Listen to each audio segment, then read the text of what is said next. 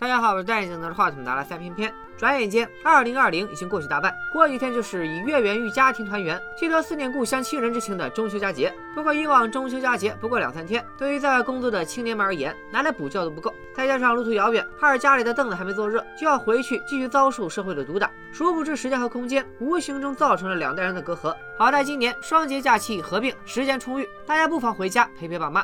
今天我就给大家说一部由东北土特产代购王者刘烨和当时还在读大二的童年女神陈好主演，描绘父子关系从生疏到弥合的家庭电影《那山那人那狗》。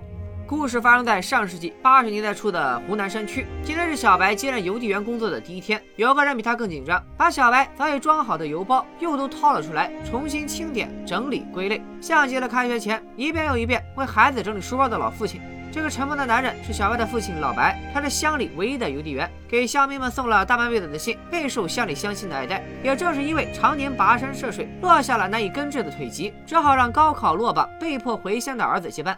一旁做饭的母亲舍不得儿子，乡邮递员可是个苦差事，山路崎岖，别说是开车，连自行车都推不动，来回一趟要走足足二百二十三公里，三天两夜，这是老白几十年来用双脚测量出的最优路径。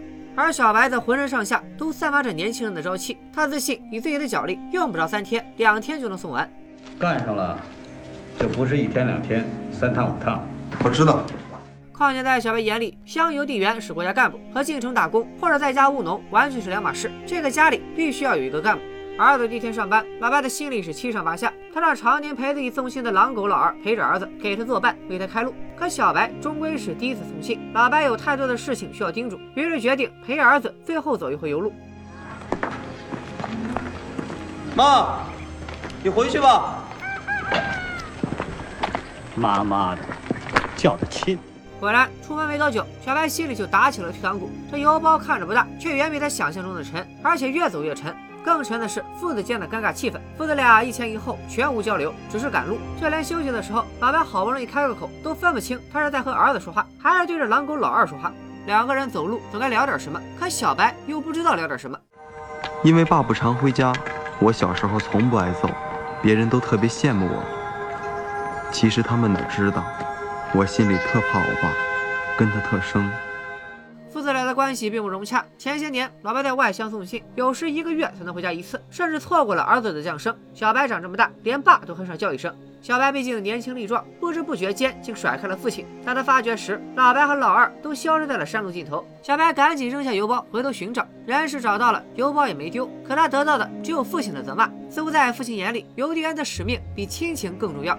父子俩跋山涉水，终于来到了第一个村子。小白原本以为会受到乡亲们的夹道欢迎，现实却和他想象中的大相径庭。没有蜂拥而至的群众，只有空无一人的村委会，好像他们来也行，不来也行。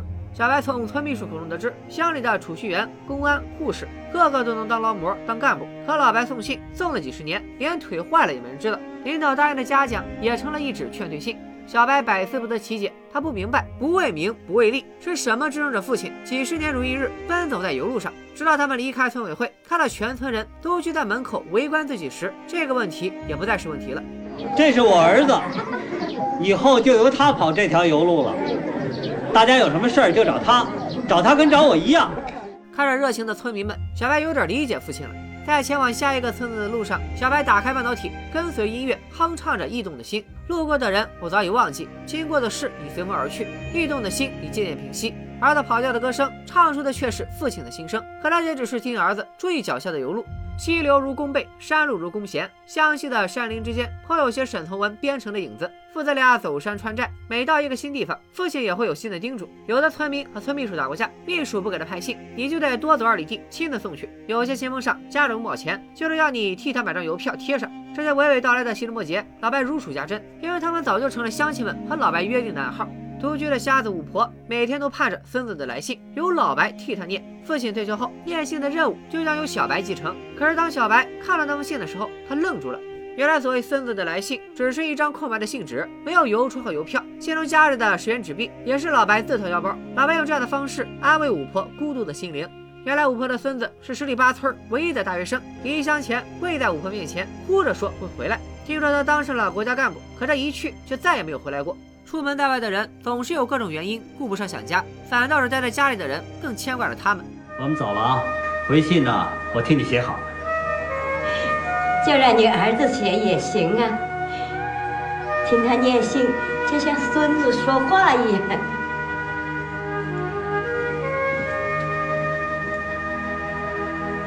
母婆，我会常来看您的。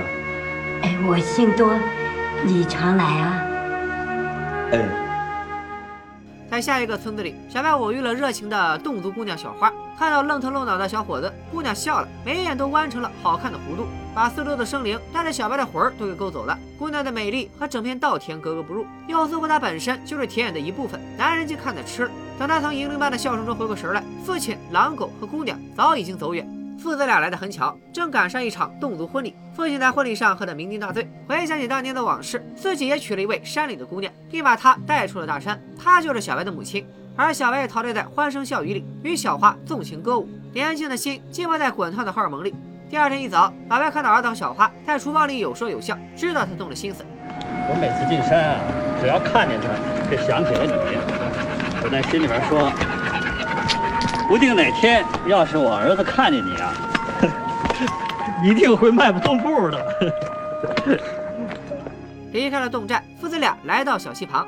为了抄近道，父亲每次都会趟过小溪，也因此患上了老寒腿。小白执意要背父亲过去，趴在儿子并不宽厚的背上。老白想起了年轻时将儿子扛在肩膀上的往事，不知不觉间，儿子已经长大成人。老白忍不住潸然泪下，父子之间的距离终于逐渐拉近。村里的老人说：“背得动爹，儿子就长成了。”小时候觉得我爸特高大，还担心自己什么时候才能背得动他。结果小学没毕业，个子就比爸高了。父子俩围着篝火暖身子，话好像多了一些。当老白得知妻子总是独自在家，盼望着他归来时，他终于意识到这些年来自己对家庭亏欠太多。山里人住在山里，就像脚待在鞋里一样舒服踏实。老白带着妻子走出大山，却又他一个人在家里。小白也第一次感受到了父亲的难处。父亲为了乡里人付出了一辈子，母亲也为这个家付出了一辈子，但他们的爱是彼此相连的。父子之间无形的那堵墙，似乎在此刻消融了。爸，该走了。你说什么？我说爸，该走了。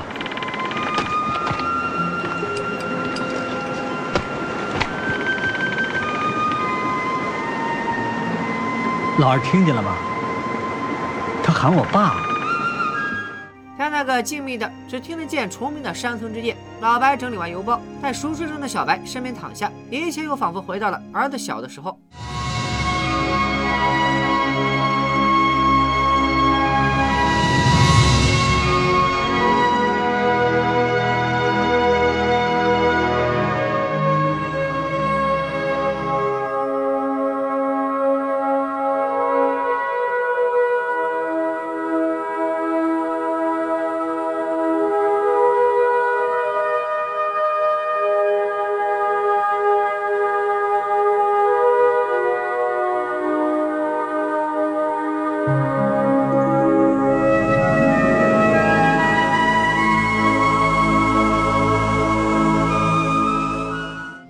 一个清晨，小白在父亲的交谈声中醒来，背上邮包，带着老二，踏上了父亲用双腿丈量半辈子的油路。这部《那山那人那狗》拍摄于一九九九年，上映之初无人问津，拥有该片发行权的紫禁城三菱公司连一部拷贝也没有卖出去，却在两年后的二零零一年，在日本席卷各大影院，票房合计八亿日元。当然了，墙里开花墙外香的现象，并不说明国内观众审美不行，只是大环境使然。世纪之交，国内急需反映重大变化的影片，振奋士气。尽管销路不差，但上映的1999年，这部电影就荣获了第十九届金鸡奖最佳故事片。而2001年引进日本时，正赶上日本邮政大改革，这部表面上反映山区邮递员生活的电影，还得以在大洋彼岸大放异彩。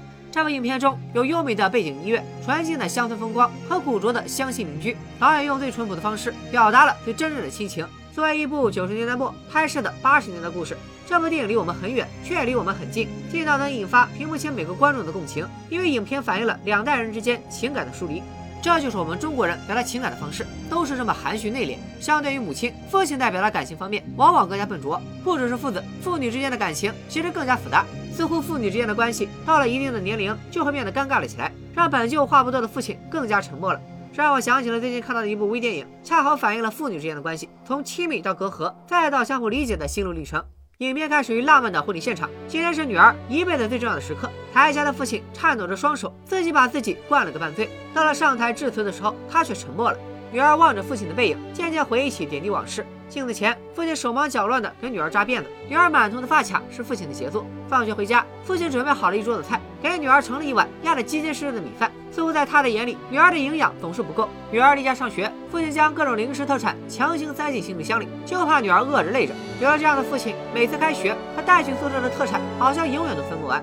帮女儿梳头时笨拙的手法，背后是父亲一次次的练习。餐桌上压实的米饭，是对孩子健康成长的祝愿；开的是行李箱里满载的零食特产，满满的都是不知该如何表达的父爱。说的不多，要的不多，却总觉得给子女的不够多。父亲沉默的背后，是替我们走的许多弯路。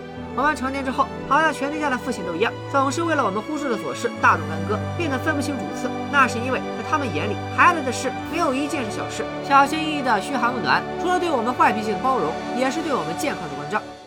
我想说的吧，不多，不多，就是打心眼里边吧，希望闺女幸福。幸福。也许等我们也到了为人父母的年纪，才能体会到他们的良苦用心。